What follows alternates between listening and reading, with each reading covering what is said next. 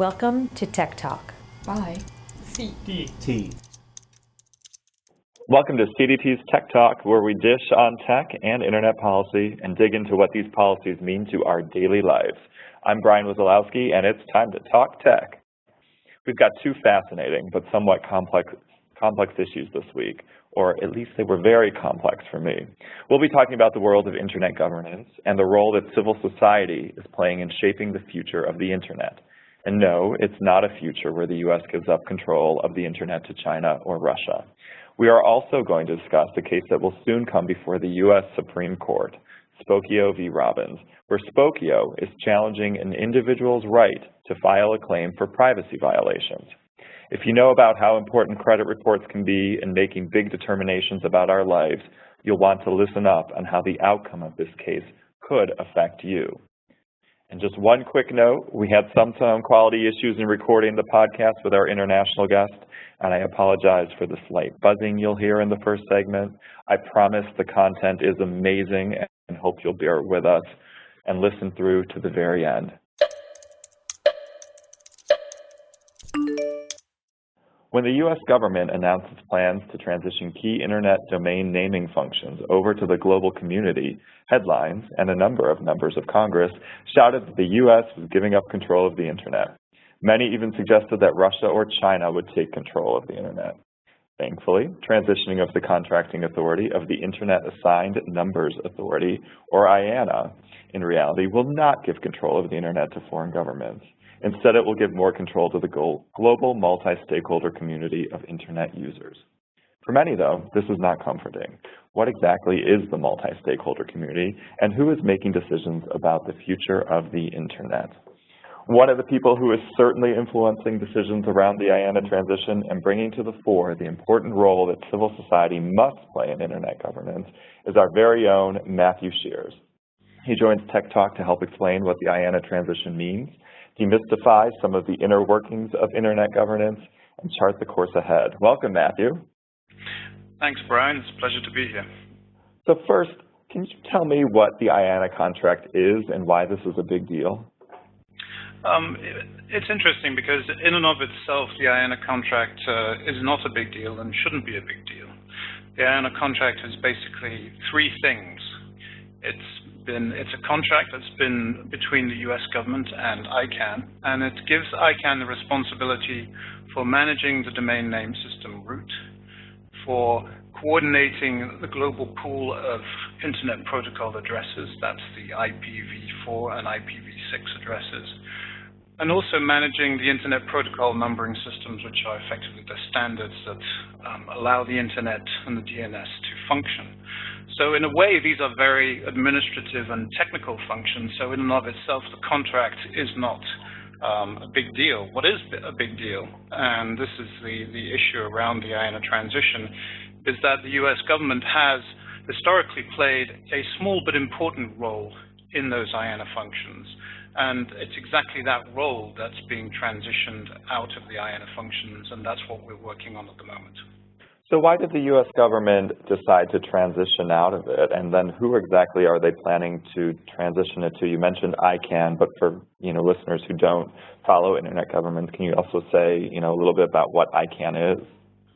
Yeah, so the, the it's interesting because um, internet governance and ICANN and the IANA contract and the role the U.S. government has has played in it have really shaped the whole internet governance policy discussion um, probably since back in around 2003, 2005.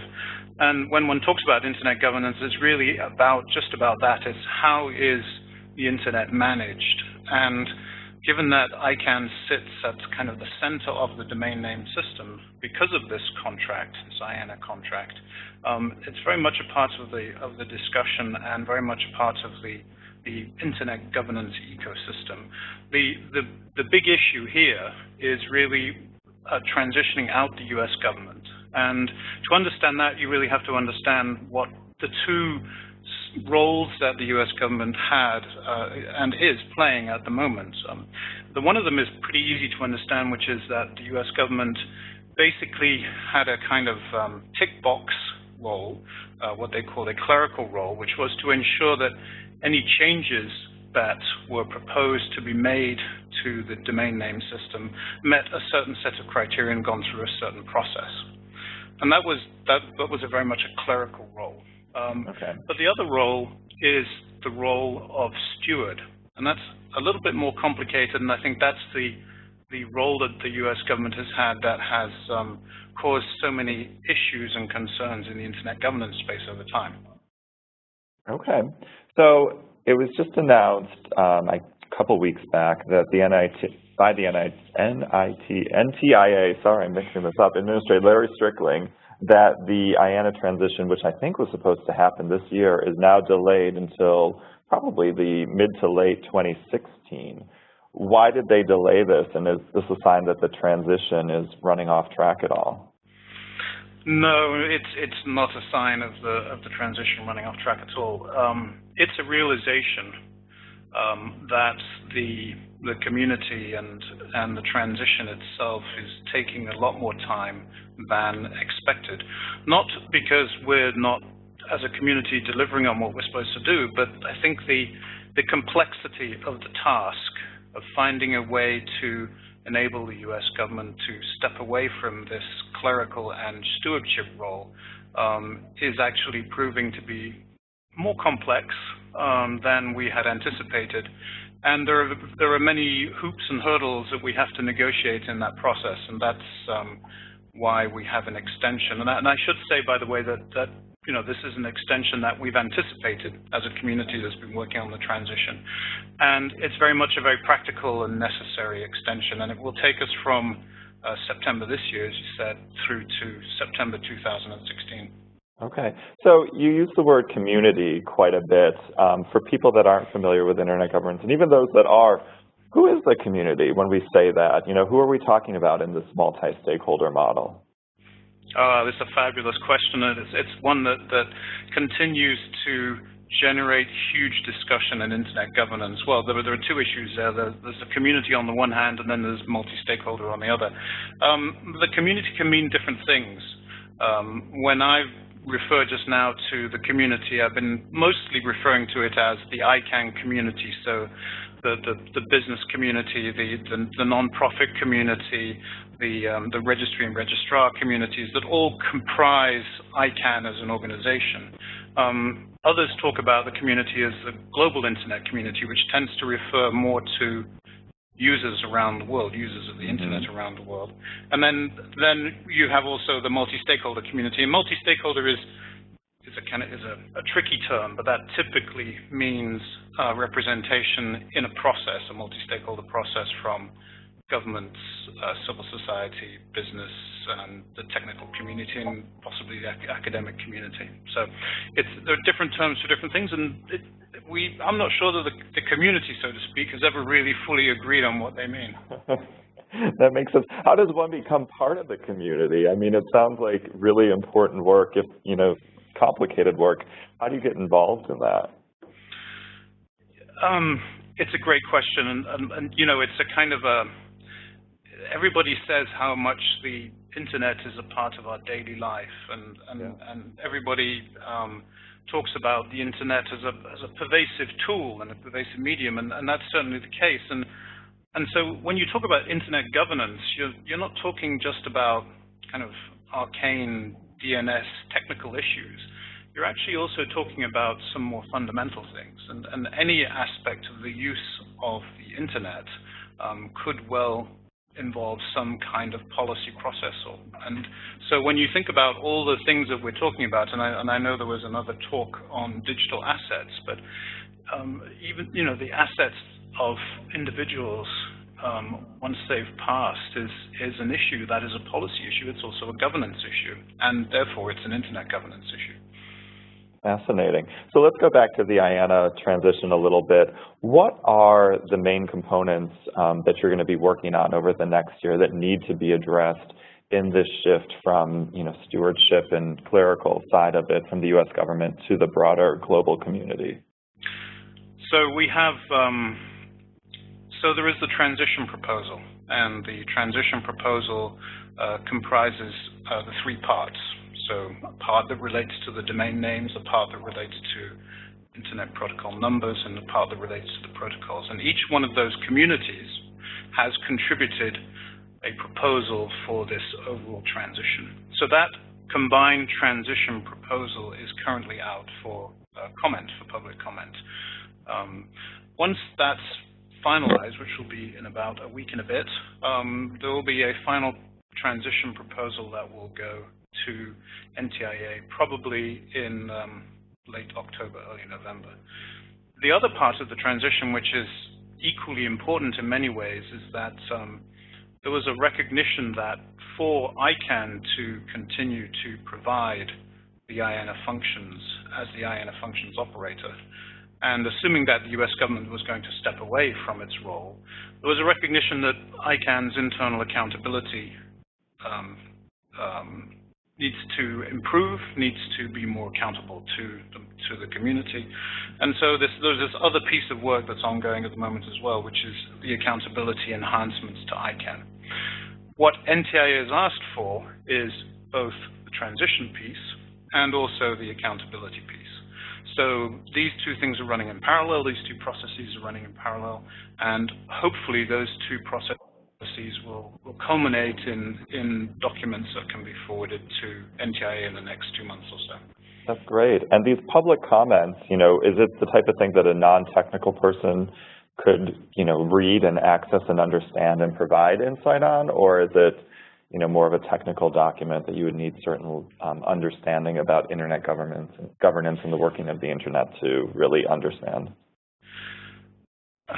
It's it's um, it's a little of both. Um, okay. Obviously, there are it's it there are obviously um, some bigger issues bigger issues at stake here. Obviously, the role of the U.S. government, um, the stability of, of the internet, um, the future of the domain name system. So those are things that that everybody should you know, if they wish, have a voice on and should should give their their, their thoughts on. Um, to to delve into the transition details um, is, is can be a daunting task. These are these are documents that run you know 100 plus pages. They're very technical and very and, and full of governance issues, but it is very important. So we would certainly encourage people to take a look at the proposals and and to to give their opinions as to um, whether or not they think the proposals meet um, some key key criteria that have been set down. You know, one of those is, um, you know, how does the proposal um, continue to support and enhance the openness of the internet, for example? So there is there are some very basic questions that, that people should be interested in and, and, and should look at these uh, these documents. Great. It sounds like some very fun weekend reading or beach reading reading as we wind up the summer here. All right, so let's wrap it up. I mean, this is a fascinating issue what I love, you know, with your work and, you know, working with you, I, you're just kind of all over the world.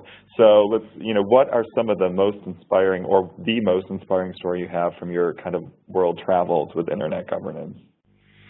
I think the, the, one of the one of the fascinating things is how much um, one appreciates that the, the policy world has changed over the past 10 plus years. Um, you know, back in the days when the issue of the U.S. government's role in, in the DNS really kind of came to the fore, and people, governments in particular, were complaining about the fact that one government, the U.S. government, was supposedly um, ruling the internet. Um, the world has changed a lot since then. Um, that argument, we don't hear it so often. If we do hear it, it's usually for political purposes and not for technical purposes that it's used. And so I think that evolution over time um, of the political landscape at the international level, and, and importantly, the acceptance of openness and inclusivity in processes and policy processes, so the multi-stakeholder model, I think are the two really big changes that we've we've seen over the past 10 years or so.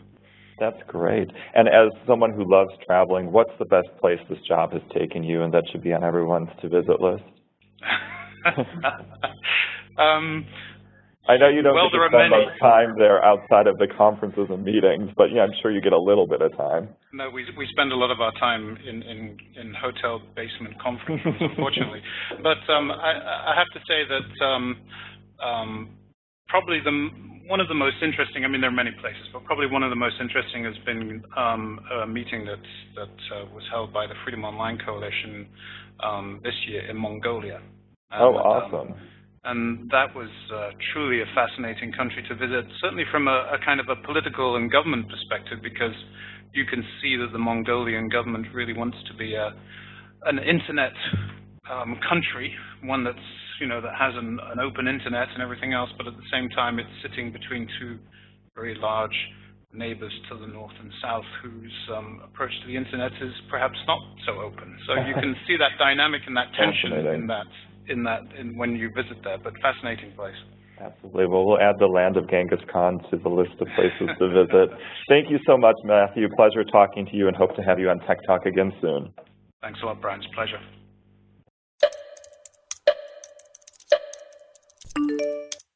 The Fair Credit Reporting Act was enacted nearly 50 years ago and was aimed at protecting individuals against inaccurate data about them being used in credit reports. Credit reports, as we all know, are often used to make incredibly important decisions about our lives, such as if we can get a home loan and in some cases, if we'd make good employees. With more data than ever out there about us, it seems like the Fair Credit Reporting Act has become even more important. A case that will be heard by the Supreme Court is challenging part of this important legislation, though.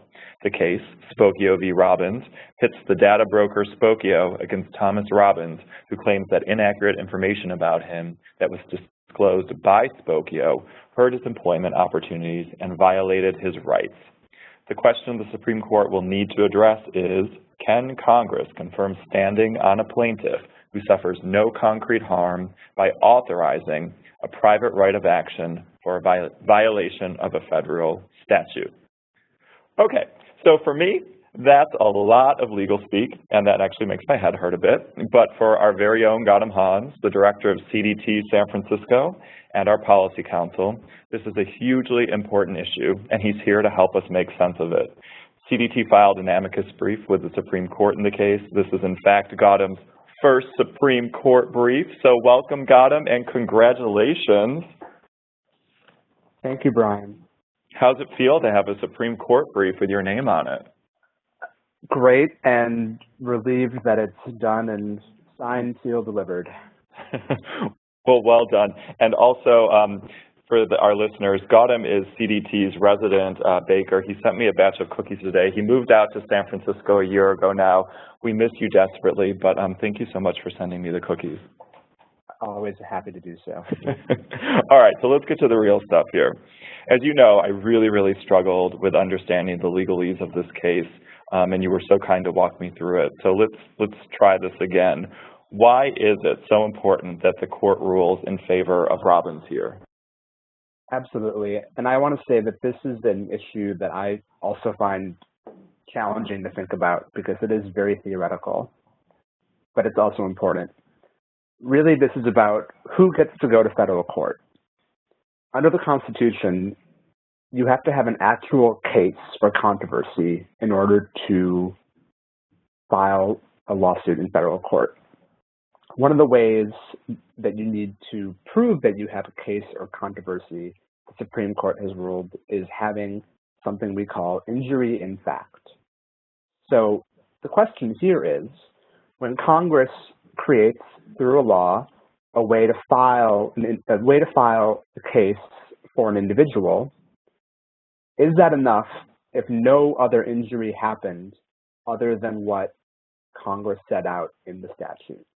So in this case, what that means is Congress passed a statute, the Fair Credit Reporting Act, or FCRA, and if there is inaccurate information, I can go to court and say, Congress said this allows me to go to court. I proved that there's inaccurate information. Do I need to prove anything else happened beyond the terms of the law. Okay. So, I mean, I guess then what the gist of this is, is that we believe, CDT believes, that an individual should have the ability to make a claim against a company that's regulated by the Fair Credit Reporting Act if inaccurate information is shared about them. Is that correct? Yes. So we need the ability of people to file claims. Usually when Congress passes a law, the way that they enforce that law is either through the federal government being able to file lawsuits, Department of Justice, Federal Trade Commission, Equal Employment Opportunity Commission, other federal agencies, or private individuals or private parties can also do it sometimes under federal law. So we think it's important in the context of the Fair Credit Reporting Act that private individuals are able to do it. And Congress thought it was important too, because they put it in the law when they passed it, you know, as you mentioned, almost 50 years ago. Mm -hmm. Relying so on the government or self-regulation isn't enough to get the goals of FCRA to be part of the credit reporting system. Okay. So you mentioned, I think you mentioned it earlier, but you did definitely mention it in the blog post you did on this topic, which is, of course, available at www.cdt.org, um, the concept of actual harm. And, you know, clearly that's relevant in this case. Why is it important, um, you know, and why is it sometimes difficult to prove actual, or actual harm when it comes to false information? Absolutely. So as you mentioned, credit reports are a big part of the economy and about and our lives. And one of the things that we want to make sure is that credit reports are accurate. Because credit reports are used in ways that are often individual, in, invisible to us as individuals, so you know you don't know why you didn't get a job or maybe why you didn't get a credit card, but it could have been because of your credit report. And therefore, it's really important to make sure that those uh, credit reports are accurate as possible.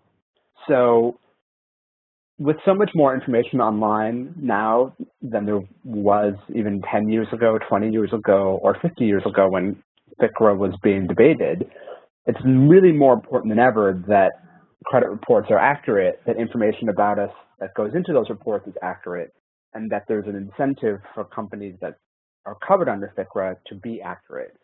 And we feel that the private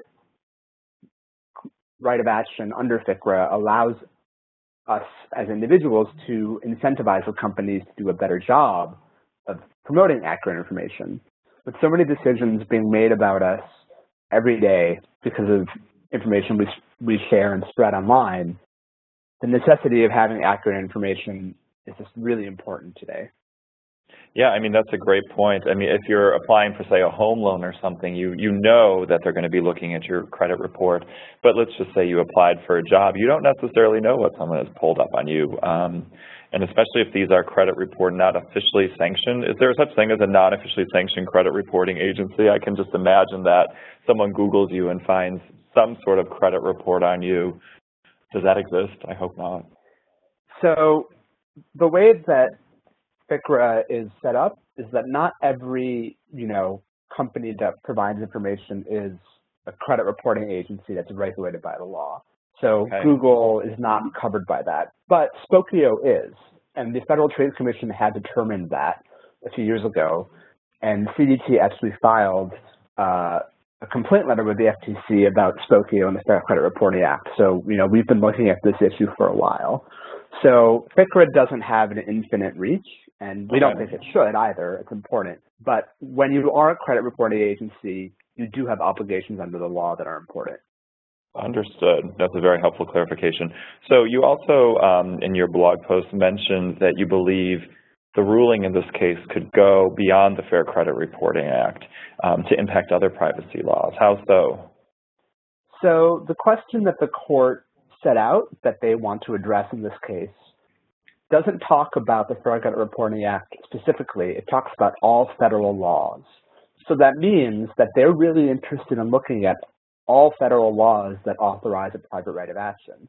There are a lot of other privacy laws that we call out in our brief, including the Video Privacy Protection Act, the Stored Communications Act, the Cable Communication Policy Act, that allow private individuals to file claims. We think that those laws are also important today, just as FCRA is, and that the private right of action is important in those cases because all those industries, you know, video streaming, cable communications, email, are still very important in our daily digital lives.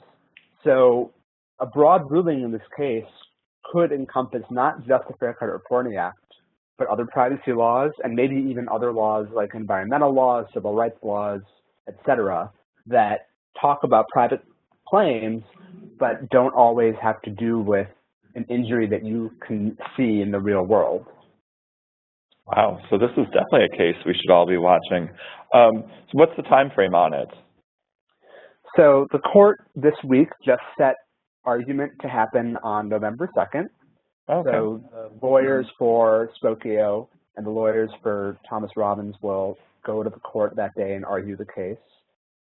We probably expect there to be a ruling, I would say, sometime early next year, almost certainly by June when the term ends. Do you have any, I know it's always, um, you know, risky to predict how these things shake out. Do you have any thoughts on where the Supreme Court may go on this one? You know, as you say, it's hard to say, and I think in part because, as you mentioned at the beginning, this is a very theoretical, challenge challenging case to get your mind around.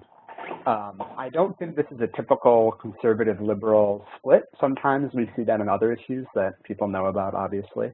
Mm -hmm. But uh, it's certainly something that's very interesting to the court. A few years ago, they took up a case that was very similar about this question of private claims under federal law, but at the very last minute, they punted and decided not to issue a decision, which is very unusual. So the fact that they would take up this issue again just a couple of years later, I think means that they think this is very important and they want to address it. So we're hopeful that it will come down, you know, allowing for private individuals, but as you say, it's, you know, it's hard to know what the justices are thinking and we'll just have to see how it plays out. Well, at a minimum, you've done an excellent job of convincing me just how important this is.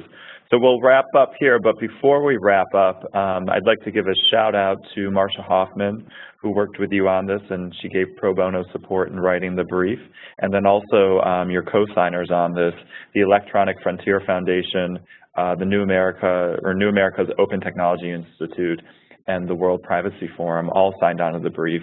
So fantastic, and thank you to all of them. And so many thank yous to you, Gautam, for, for um, pushing this through. Congratulations again on your Supreme Court brief, and thank you so much for joining us on Tech Talk. Thanks so much. Talk to you soon. Bye.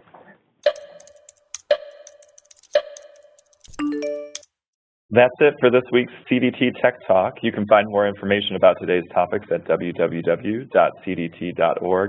Thank you for listening throughout the entire podcast. And again, we apologize for any sound issues. We're still sorting out this long distance thing.